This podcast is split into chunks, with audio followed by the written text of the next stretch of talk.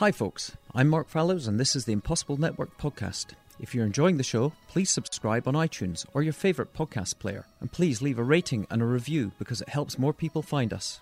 If you want to find out more of what we get up to, or suggest who we interview next, follow us on Instagram at The Impossible Network, or visit theimpossiblenetwork.com. Okay, let's get started. When you bring up issues of money, it's fascinating how often you hear the same phrases don't mess with innovation. We can't hinder innovation. And my answer is why is more money often synonymous with innovation? Why isn't increasing human well being or environmental well being or caregiving or loving others well? Why is that not the top priority? And where people are like, hey, as long as we make enough money to pay the bills. And of course, people should be rewarded for value that they bring or if you invest in a company, you know, you're a shareholder, great, that they should be rewarded. But exponential growth, and going back to your thing about 3 mm-hmm. things, there's only one, I say this a lot when I've talked recently, the actual five words that will end humanity. Did we hit our numbers? Massachusetts born, actor, author, musician, an expert on the ethics of artificial intelligence is this week's guest, John C. Havens. John is currently the Executive Director for the IEEE Global Initiative on the Ethics of Autonomous and Intelligent Systems. Over the past three years, the initiative has produced Ethically Aligned Design, a free Creative Commons book, over 250 pages, written by 600 global experts created to ensure that autonomous and intelligent systems honour human rights and end user values while prioritising human well being and ecological sustainability. John is also the author of Heartificial Intelligence Embracing Humanity to Maximize Machines. He's a frequent contributor to Mashable and The Guardian and former EVP of a top 10 PR firm. He's also founder of a non-profit called the Happathon Project and a former professional actor with over 15 years' experience. If you want to follow John, you can find him on Twitter at John C. Havens. I should point out that John's views are his own on this show and don't necessarily represent the formal positions of the IEEE. Like last week, this is a two parter. In part two, we'll dive deep into the ethics of AI and John's vision into a more sustainable future society. Can we jump back just to understand where the arc went from, like I say, the stage and screen to you ending up becoming an expert and passionate in the areas of technology and well-being? Because, you know, if you look to your LinkedIn, you probably go back and say, how on earth did that intersection happen? Well, I was just saying to a friend before I came here at lunch. I was in PR, and that jump happened because after acting, I did a lot of um, actors' roles where I would write scripts. I was often hired as like the funny guy. And for industrial films, a lot of industrial films that we're forced to watch in HR, like Bob, don't talk to Susan that way and don't touch her. Those horrible things, like a lot of times I'd be hired, and they were pretty good. Um, comedically, I would end up making jokes that the, the people would say, well, put that in the script. And so I got paid to write scripts. And then I got into writing business articles. I landed a job with About.com. I was their first guide to podcasting. So I learned, that was in like 2004 or 5. So I learned how to do business writing, kind of how to writing. And then a friend offered me a, a, job in PR in New York. I said, I don't know PR. And they said, that's okay. They don't know social media. And I went from VP to EVP in about a year and a half. And then when I left PR, a lot of it was because my dad had passed away. And so I think the internal jump happened because I missed and still really miss my dad. And mm-hmm. um, his work was the manifestation of how do you show people they have worth. Yeah. So I fell in love with positive psychology, which is an mm. empirical science. It's the extension of psychoanalysis, according to my, you know uh, Martin Seligman and the people yeah. Barbara Fredrickson who created it. But if you get to know the science of positive psychology, it's very powerful and it very much resonates with a lot of religious and similar non religious traditions, mindfulness. And, and, mindfulness people tend to focus a lot on, but the harder things are things like altruism, because, mm-hmm. like your friend you mentioned with that beautiful story, it, it demands actions, yeah. gratitude. Gratitude's very hard because we are trained to think we only have worth once we do something, versus gratitude is saying where you are right now today Stop. Pause. Who or what do you have? Maybe it's the air you breathe. Maybe it's the food you eat. Anyway, so the jump then at that point when I lost my dad was like, I love technology. I'm a geek. I know how to write business stuff. I've done biz dev for years. I love bringing people together. I've run major events. Thousand people came to one, and there were 200 speakers. So organizing large groups of people and connecting, like you were saying, Mhm. you like to do, and all these different skill sets kind of synthesize into one core thing, which is if I can let people know that they have worth, and if I can encourage them to identify their values, so that amidst all these beautiful technologies, they can still introspectively say, I know this is why I'm here and I have worth. That's really the core of Mhm. what is also now, in one sense, quite strangely, because IEEE, being an engineering driven organization, I'm not an engineer. I am able to do all these different, a lot of my skills intersect um, to help drive drive this work, which I'm, again, really honored to do. It's really interesting. It couldn't have happened. Timing's everything, because 20 years ago wouldn't have been an issue. We weren't facing the onset of AI and robotics and the question over our, our future humanity and, and our sense of worth as, as individuals, as frail you know, human beings. So it, it is fascinating. The other thing that makes me think about is just uh, we interviewed Michael Ventura, who's written a book called Applied Empathy, which is a lovely book and it's worth, Mm. worth getting your hands on. And also Great title. connect him. He's got a, a design agency in the West Village called Sub Rosa. But there is a strong element of empathy in, in what you're talking about to be able to understand and connect those different constituent part, those different stakeholders. There needs to be someone that's a connector that can understand the imperatives and the, the needs and the, the challenges that they face to embrace the changes that have to happen to allow us to move forward without um, encountering some form of significant existential risk. Because you mentioned you, you've written three books, and I've got quite a few questions just around the, the book you wrote, Heartificial Intelligence. So maybe we could just, just run through them and just see where the conversation goes. Great. First thing, though, I there was a bit in your book where you referenced a, an author had written a book, something robot, and said there's three in the first paragraph or the first page. He talks about there's three possible scenarios for humanity with robots. One about them worshipping us, one where we are controlled, and one where they make us extinct. Because I've read this and heard this on a number of occasions. These three scenarios that doesn't bode well for humanity. It is more of a sort of a dystopian vision of where our future might lie.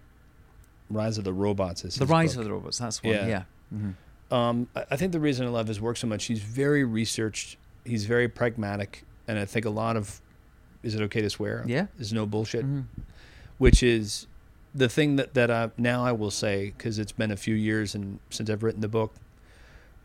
Any scenario that I'm going to say with the word robots, just replace humans Mhm. doing it, Yeah. right? Because there's this misconception, not from you, but you know that this sort of uh, until robots might attain consciousness, which is a different conversation and something that right now today I do not personally believe that robots have consciousness or algorithms have consciousness, and that's largely based on the academic uh, and expert community that I work with.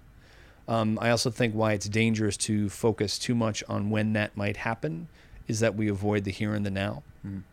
And so, to those the points of uh, those those three things, um, mostly I think the big question we need to ask ourselves is: Are the metrics of success for how humans deem societal success ones that we want to stick with? Because then, whether it's robots or algorithms, they're simply manifestations of the decisions that we're either overtly making or de facto letting them happen. hmm And I bring up that because a lot of my work, both at IEEE and for the past number of years, has been to say, what are the global metrics of success where everyone can point to this is something we all agree is success?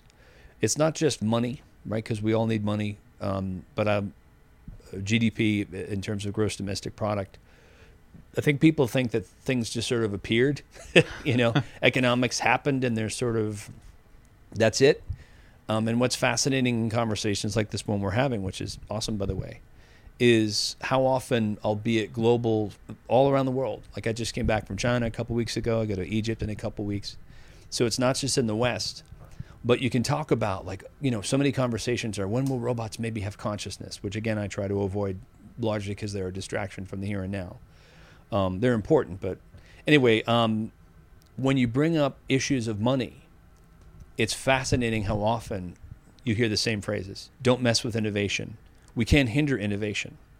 And my answer is why is more money often synonymous with innovation. Why isn't increasing human well being or environmental well being or caregiving or loving others well? Why is that not the top priority? And where people are like, hey, as long as we make enough money to pay the bills.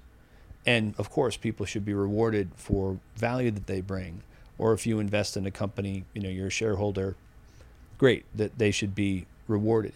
But exponential growth, and going back to your thing about 3 Mm-hmm. things, there's only one. I I say this a lot when I've talked recently. The actual five words that will end humanity. Did we hit our numbers? Those are the five words. Because every quarter, where there's a legal obligation for any humans to say, whatever glorious work we're doing, the main metric or the only metric of success for how we make our decisions, not just growth or profit, but exponential growth. Mm-hmm. Matching that with these amazing tools that by definition are autonomous and intelligent that can increase speed, that can replicate skills. You're matching a what we used to call in PR land a KPI, key performance mm-hmm. indicator, yeah. right, with tools that can maximize speed and growth.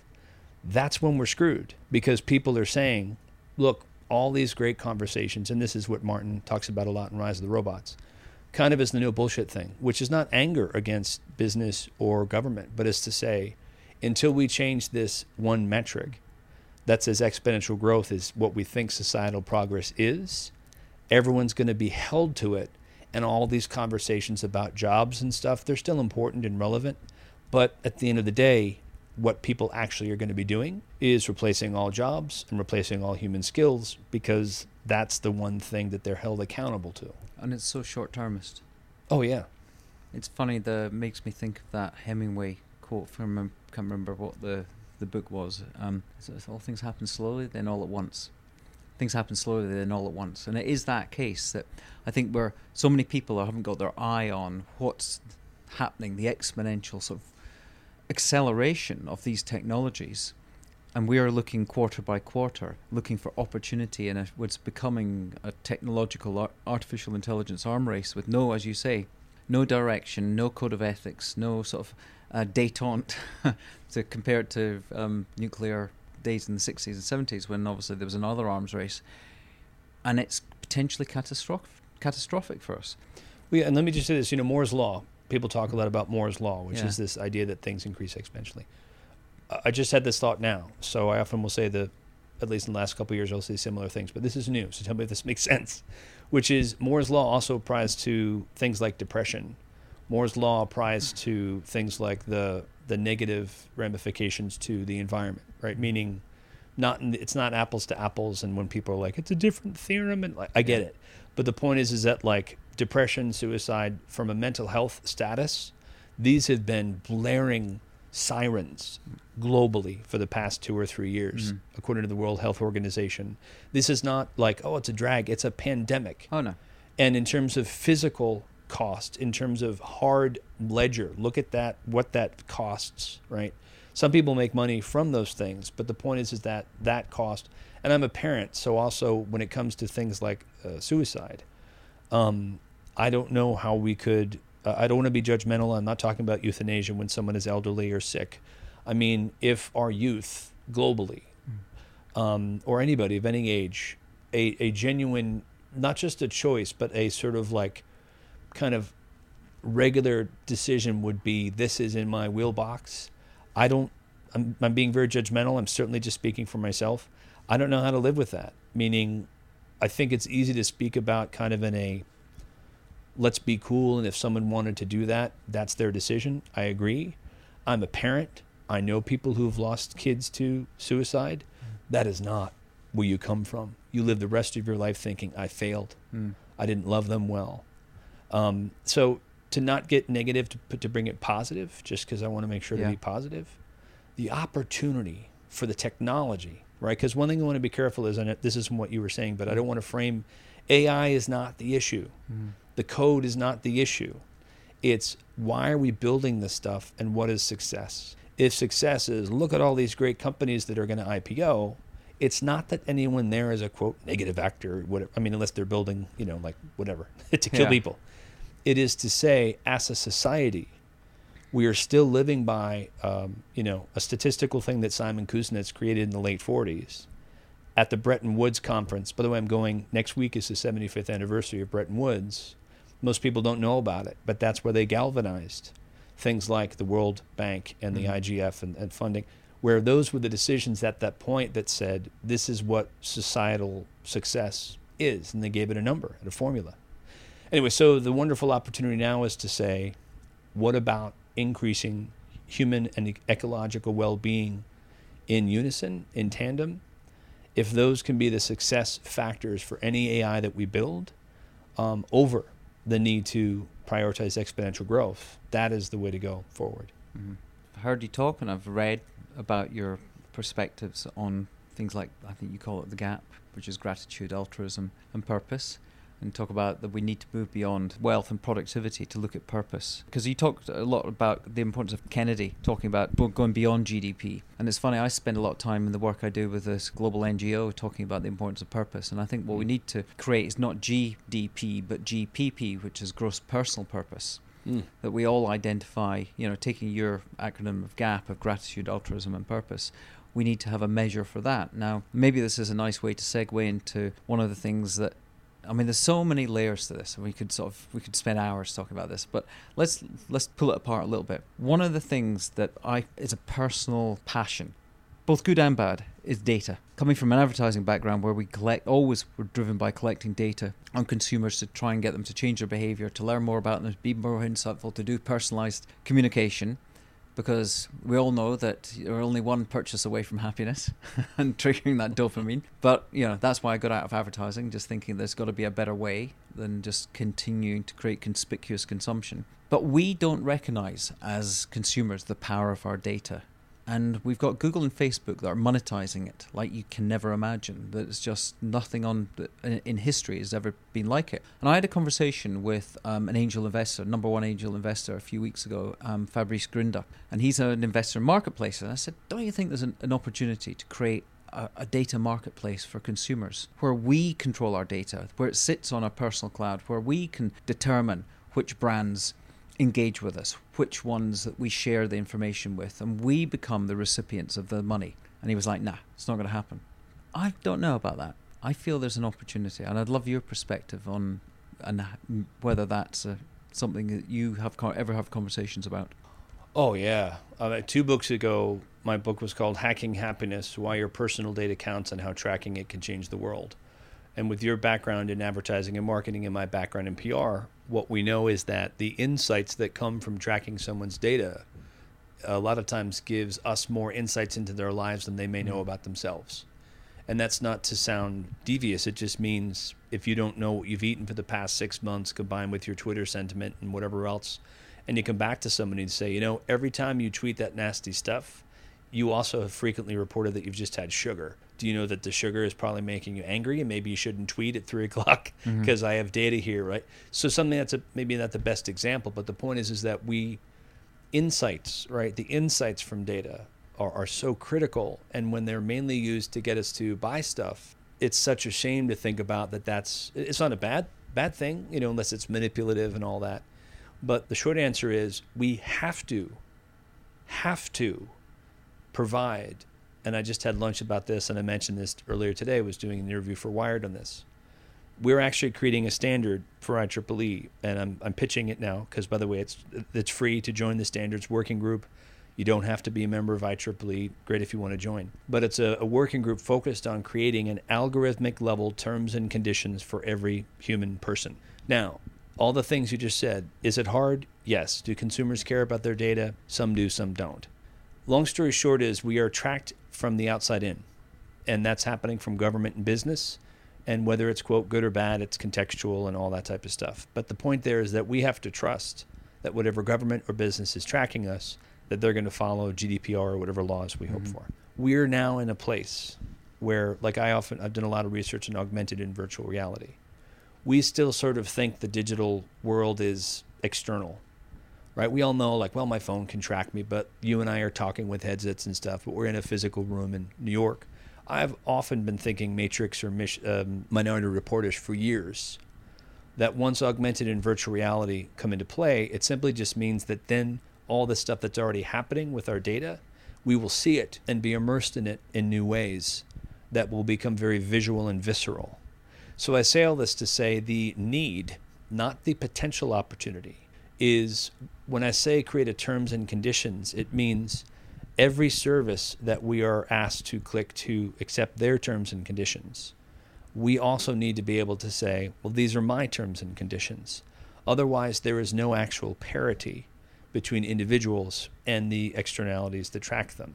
Mm. Um, this gets geeky, and I'm, I talked about this this morning, and I talked for like 40 minutes, and I'm trying to get more soundbitey. But in one sense, like a dating app where you enter in hundreds of pieces of data about yourself, what you're really saying is these are my values, right? Mm-hmm. I am Jewish, I am gay, whatever else, and that identifies who a partner might be.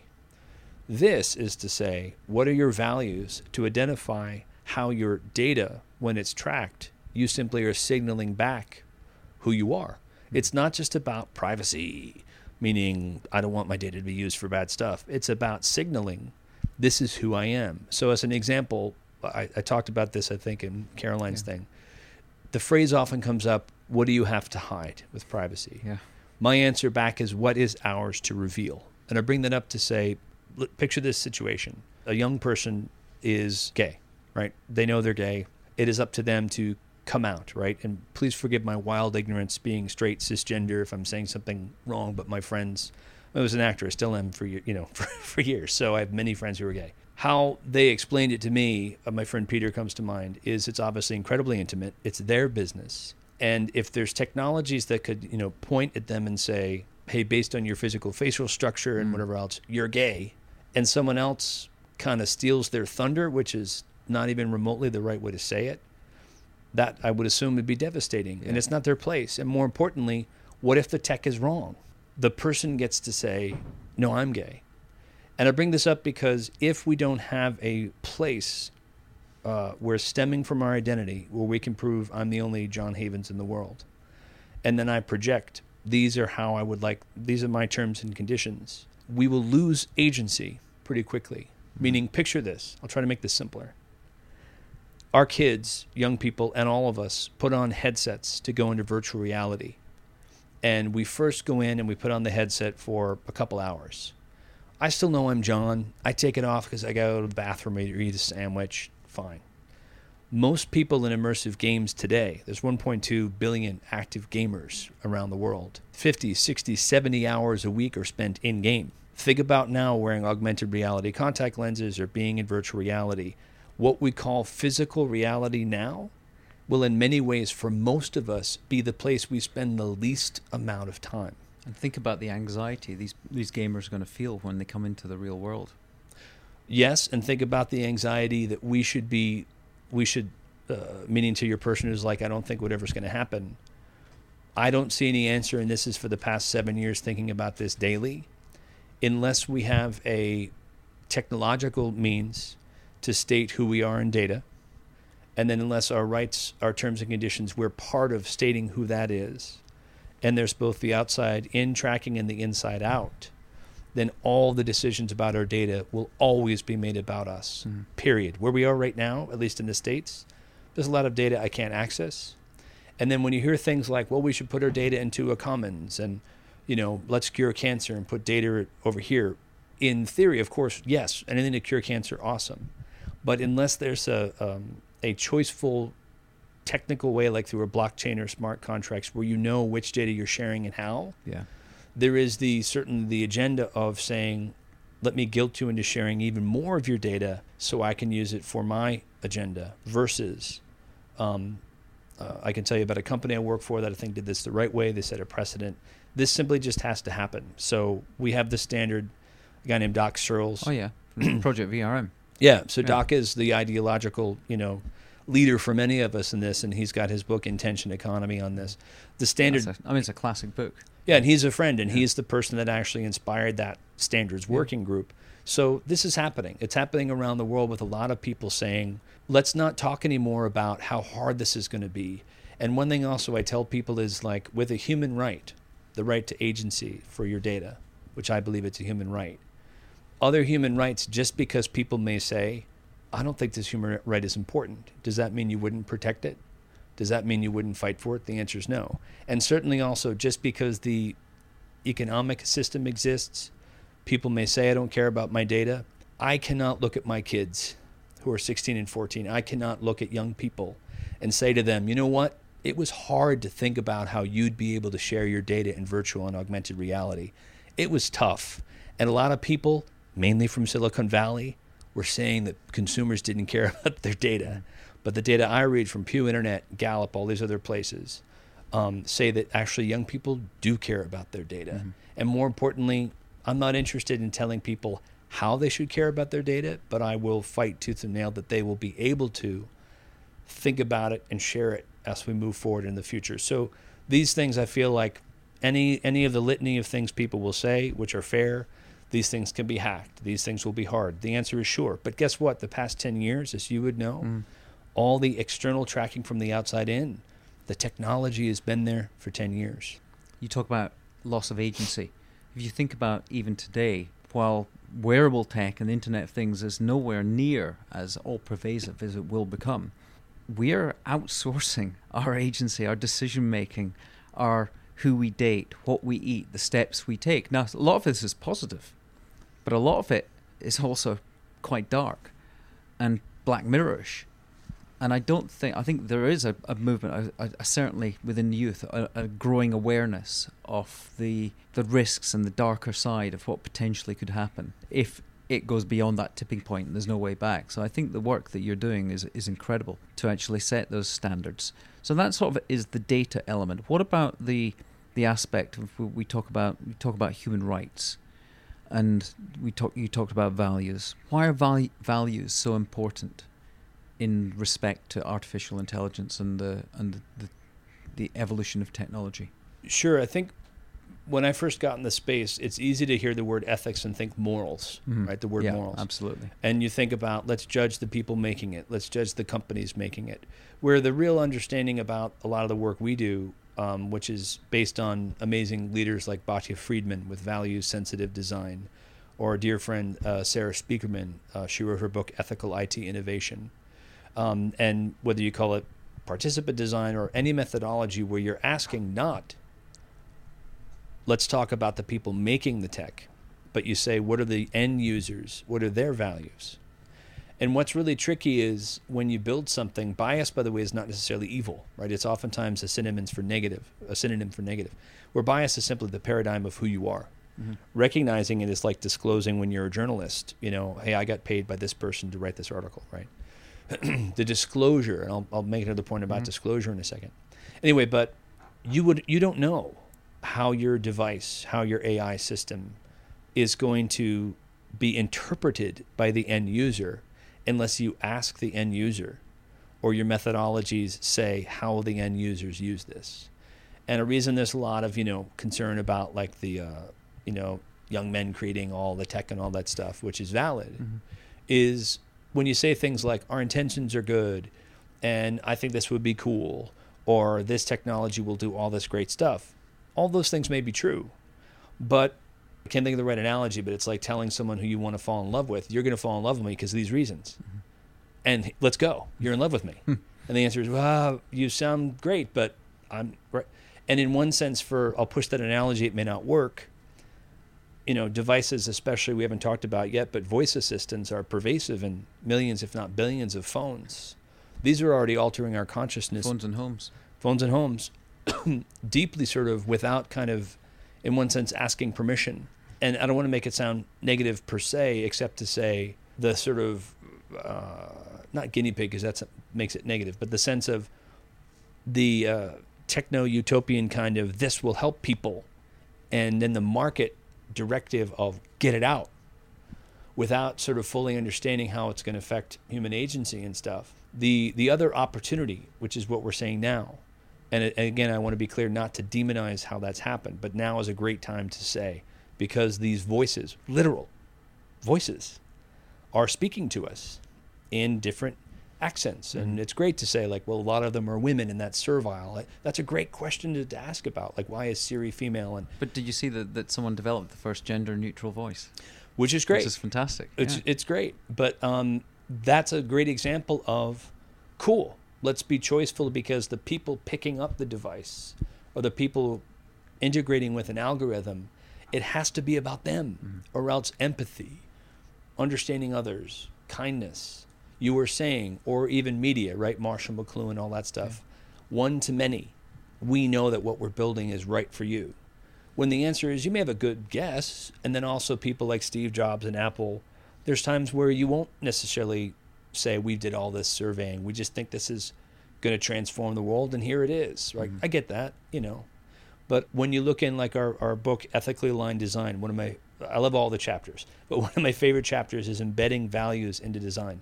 When you hear that phrase, there's a misconception that actual values will be instantiated in code or a physical morphology of a machine. Not at all. What it means is when you put a device in the presence of humans, how will their values be affected by that device? So, a quick example is in a hospital. Um, if you have a care robot, a lot of times people are just thinking, well, I'm going to build this care robot and sell it to the hospital so the doctors can have a fast, predictive, whatever. Mm. That's only one or maybe two stakeholders the hospital and the doctor. Then there's the nurses, which is palliative care. And then there's the patients. And then there's the patients' families. That whole ecosystem is a whole series of values where once you know, for instance, when patients are in a room, the robot should not speak at a certain level or else the robot may be, you know, like this patient has 14 days left to live and the, the patients are there. And this becomes a market opportunity without all these questions of, you know, uh, let's get into utilitarianism versus the tunnel problem and all that stuff, which drives me batshit sometimes because it's making it very vague mm-hmm. versus saying, what are you building? Who's going to use it? Really take the time to ask before you build it, not just for harm. You're identifying innovation hey, we're going to have the only robot that is sensitive to all these stakeholders. We'll sell it that way.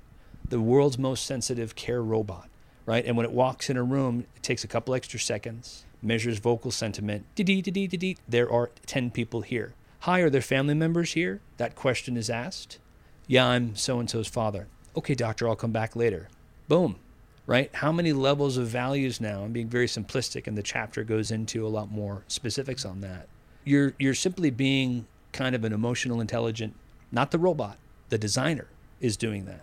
I mean, when you hear people talk about um, artificial intelligence and the advance of technology, there's the, the, the utopian, the dystopian, and the realists, and people that say, look, there's going to be a jobless society, we're going to need some form of universal basic income, income. But there are others that say, no, there's going to be plenty, just like the uh, last industrial revolution, there'll be new jobs created. I find it interesting what you're describing there, and given that my uh, partner in the podcast, uh, one of my partners in the podcast, Elaine, is a UX designer, it feels like there's going to be a new, uh, the imperative to create a new type of designer one that is trained in ethics and values this way to be able to design the products of the future.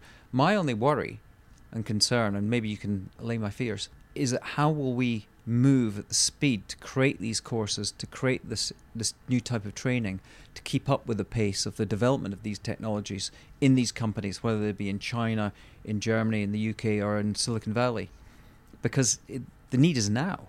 So how are you addressing that in either in your personal mission? Or maybe in your role as a, a representative of IEEE and the people you're working with.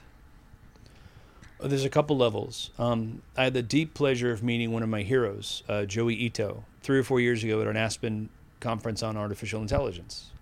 And at that event, I was representing IEEE, talking about our work, and I said a lot of the same things I'm saying here. I talked about well-being and the need to think about economics beyond just the technology, and it's not about the AI or the engineers, which I will say a lot. Meaning, of course, it's about them, but it really is about the systemic aspect of what is society say is valuable. And if it's mainly exponential growth, then we shouldn't be pointing fingers at anybody. Mm-hmm. We should just be saying, as a society, all of us look around the room, right? And that person's from policy, that person's the tech developer, that person's the citizen. If we're all kind of saying, everyone nod their head, are we cool with societal progress is about exponential growth? Yeah, yeah. Then the future that we make, I think, me, John, that's utterly dystopian because it's also not working. Mm-hmm. Where I say not working, meaning that's where we are today. That is the ultimate, still primary goal for everyone when the doors close and every quarter happens. You and I have this great conversation. How will things change at a systemic level? I bring up Joi because MIT Media Lab, which he runs, they're doing amazing work on what's called extended reality. And uh, meeting him, we we talked then to this amazing guy named Konstantinos Karahalios, who's the managing director of the IEEE Standards Association. And we created something called the Council on Extended Intelligence. And we have three parts to the vision there. I'm executive director of that work as well as executive director of work at IEEE. But the, the hat with extended reality, that work, we talk about, uh, there's three parts to it. One is extended reality. I'll mention that in a second. Second is data sovereignty, what we kind of already covered. The third is well being um, in terms of increasing human and ecological well being as a marker, a goal of success for AI, as well as society in general. But I bring up extended reality because um, things like universal basic income, all that type of stuff. Uh, long story short, I bring up the GDP again. The short answer is if we don't change the metrics of success, I don't see any motivation for businesses at some point to not replace every human job and skill. Yeah. I don't see any motivation.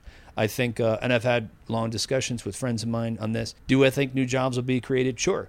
But do I think at some point the doors are going to close and the answer, the question is going to come up? Hey, that new job we created, emotional intelligence, yada yada, some other cool title.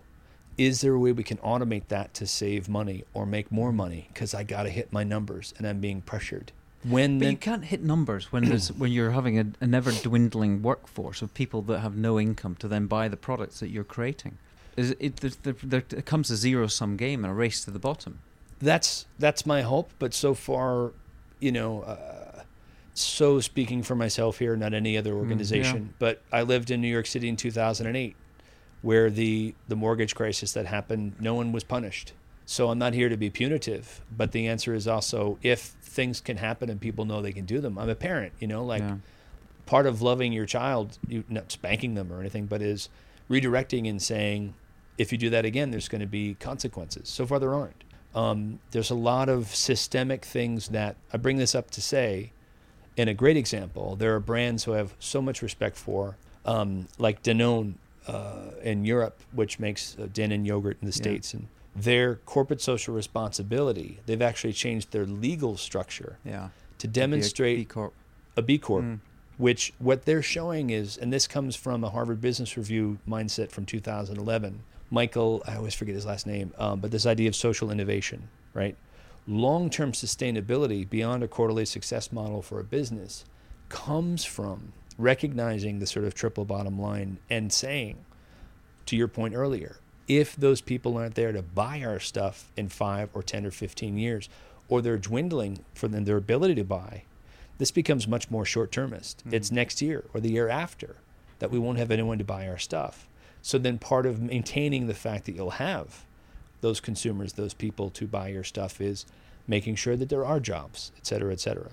However, again, from a separate standpoint, it's these first brands, these first governments that are standing up together saying, we have to do this together because, you know, however many, num- if there's 50 of those organizations and three of them do the Danone thing and the others are still like, you know, saying maybe even supporting it like that sounds like a great idea, but then they still close the doors and go short-term exponential growth, then we're still screwed.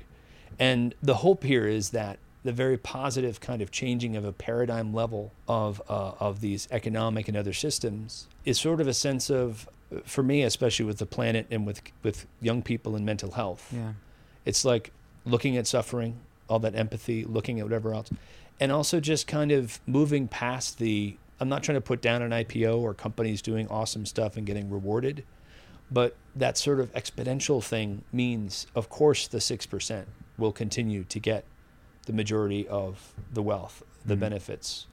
And that means, can we just stop pretending that we actually do want to help other people? If the, the doors close and the legal pressures that companies feel because it's not fair by the way to only point at companies and say you're the bad guys. Not at all. Same thing with the engineers.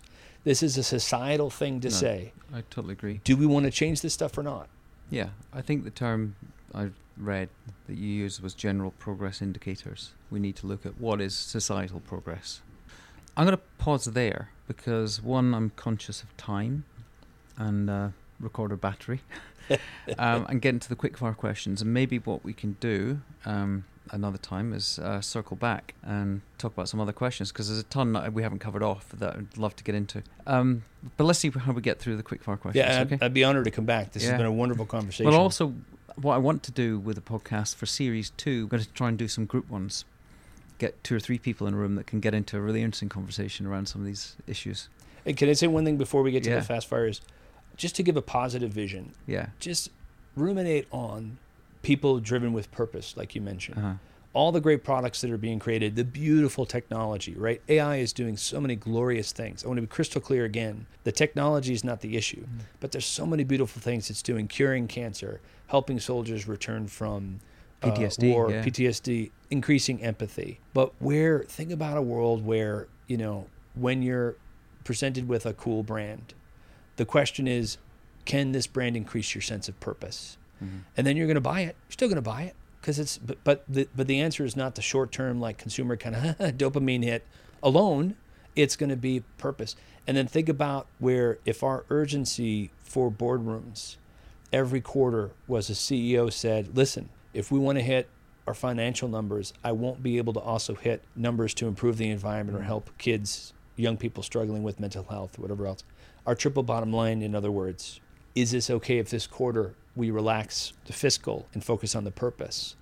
And think about boardrooms, because of course they're already there, the enlightened boardrooms that are going to say, yeah, that's great. And think about a world, and, and then where some people may not want to do that, and I'm not interested in stick over carrot, but is to say, outside of political ideologies and all that stuff, is there suffering? Is the planet suffering and are people mm-hmm. suffering? And think of all the amazing, wonderful, purpose driven things that can happen when the number one thing is not to focus on exponential growth of fiscal and productivity, but it's about purpose. That world is one that I have been actively trying to build for the past number of years of my life. And the work at IEEE they've been doing for years, to be a part of that is such an honor. And there's so many people like yourself. Like, we can imagine all these beautiful things. We can imagine that machines might become conscious and we can go to Mars. Why is it so hard to imagine that we can love other people mm-hmm. and improve the planet and ourselves and have worth? Why is it hard? It's because it's really hard to do, but we can do it and it's being built. Well, everyone I meet at the moment, and although we are maybe in a bit of a bubble in New York City, but everyone I meet is talking about purpose and everyone cares about it and everyone wants to see it happen. So all it's going to take is one organization or one innovation that will be that flip. And then you'll suddenly see someone that's not hitting the numbers, but their share price is going up and they're being rewarded and their sales are going up because they're creating products that are embedded with purpose. There's a great um, new platform coming out called called AWorld, and I'll tell you about it later. Created by this wonderful Italian innovator I met, and he's doing some wonderful stuff around the SDGs and Oh, creating fantastic. purpose within the companies that are embedded in the platform, revenue uh, affiliate revenue for users, and for impact credits for people that are on the platform as well. It's a really lovely virtuous circle of purpose. But I'll No, I'd love to talk later. about that. Yeah. And then share price, I'd love it if the conversation didn't end with share price went up. Yeah. Because who cares? No, at the end of the day, it's, again, it's short termers. Let's do the quickfire questions. I'm going to ask you a question that I heard you ra- raise in your book. Um, what's the question no one asks you, but you wish they would? Oh, yeah. I forget that I used that. Um, Maybe that's we should ask that later. Do the other ones first and come back to that. okay. Okay. Yeah. What principles do you stand by? Uh, curiosity. I think the moment you lose curiosity, arrogance comes in, and it's easy to think you know too much. Um, kindness. At the end of the day, I think anything of wisdom comes from a place of humility and kindness. Okay. Where do you go to discover new ideas? I watch every kind of dystopian TV show and utopian one, the Black Mirrors, all that stuff. Um, I read as much as I can, and I often, I really make an effort to read non-AI oriented novels, and I love documentaries. I think documentaries and nonfiction books. If I always try to have at least one fiction, one nonfiction book, with with some kind of angle that I haven't thought of before. Okay. What hard choices have you had to make that might have been tough at the time, but turned out to be the right decision? Uh, coming to New York as a young actor was very hard. I left. My mom had just won a battle with cancer. My dad had had an open heart surgery. I left my house in Needham and came to New York with no money, all that stuff. So that was that was a hard year. Where do you go when you need space to think? Uh, nature. I think uh, that's one thing I realize about the visceral aspect of nature. And Westerners, we tend to think that nature is outside, whereas the Eastern traditions and the indigenous traditions, I'm starting to learn more about that I'm so fond of. We are part of and one with nature. It's not the sort of, you know, kind of funky Western, like, let's put on yoga pants judgment about it. It is a recognition that the only way we'll be sustained is to recognize how central nature is to who we are. Very interesting. You should check out Anahita Moghadam, Moghadam, Mm. one of our other guests, who's doing this practice called contemplative uh, psychology. Um, Yeah. I think it is. You And get awesome brings, guests. Brings in together all the neuroscience, uh, Western uh, psychology, and Eastern traditions as well, and merges them all together in our training practice. She's very interesting. Who are your biggest influencers? uh, Jesus, but uh, that I mean the scriptural, Yeah. you know, actual scripture. Um, um, I play blues music, so BB King, Of course. Eric Clapton, Stevie Ray Vaughan, at a very core level of who I am. That music speaks to me at a very deep level. It's also the Mississippi Delta blues players, Sonny Terry, Brownie McGhee, playing harmonica, Sonny Boy Williamson, J. Geils Band, their early stuff, their Mhm. harmonica player, Magic Dick. Um, then um, uh, people like Joi Ito, this guy I mentioned, Konstantinos. You know, I think advice I got years ago was work hard to find mentors hmm at every age of your life because if you peop- if you find people who you say I want to be like that person, you never lose the opportunity to learn and grow. That's nice. I'm going to jump to the impossible question. Uh, what would your advice be to someone that's just about to graduate or go to study that's being to- that's got a dream, a goal, or a grand ambition, but it's been told forget it, that's impossible? Uh, follow your heart, you know, follow your bliss. To quote, I'm blanking on his name, but uh, Conrad, Mhm. um, uh, blanking on his name, but um, you know, someone told me you can't be successful as an actor, and I had a 15 year career where I got in all three unions. I made a living wage. Um, I met my wife. I got the formative grounding to do the work I'm doing now. So, uh, you know, a lot of times I think people people's intentions usually, like you said, like, well, their intentions are good. I don't think that's the case. I think the answer has to be if you aren't, if you're built to do something and it brings you purpose, pursue it with everything you have. That's lovely. Who's made you reevaluate yourself? Oh, that's a good question. I have to give a lot of credit to my wife, uh, Stacy. She is my best friend for multiple reasons. One of them being that she lives with my crap and will challenge me on it. My daughter is similar. She is uh, really helped me with aspects not just of young people, but LGBT. uh, LGBTQ issues. plus. Yeah, plus Yeah. Uh, meaning where it's tough when you're 50. Sometimes you like I just turned 50, so you start to realize the words that I say, I'm biased and it's being interpreted by others and I've hurt them. And by the way, I'm not saying dumb shit. I'm just saying I'm saying she is a young person and um, you know can has taught me a great deal. No, I'm with you on that. I, there's we can get into the whole area of sort of language that culture is culturally acceptable now that maybe wasn't even 10 years ago. It's a really bit of a minefield at times, um, particularly being Scottish and coming from the advertising background where, let's say, cultural sensitivities are not really the, the, the main area of training focus. There's a haggis joke in here somewhere. Yeah, I'm sure it's coming. Um, what's your go-to karaoke song? Um, it's it's it's I would say it's blues because if I know it's in the right key, I can play harmonica to it. Um, I love um, a lot of like the Frank Sinatra era stuff, um, and then my dad, um, as I mentioned, had this beautiful tenor voice. So um, Misty was my parents' song. So a lot of times in karaoke, I'll crank up like the kind of classic 40, 50s crooner type tunes. Uh, want to be in the audience.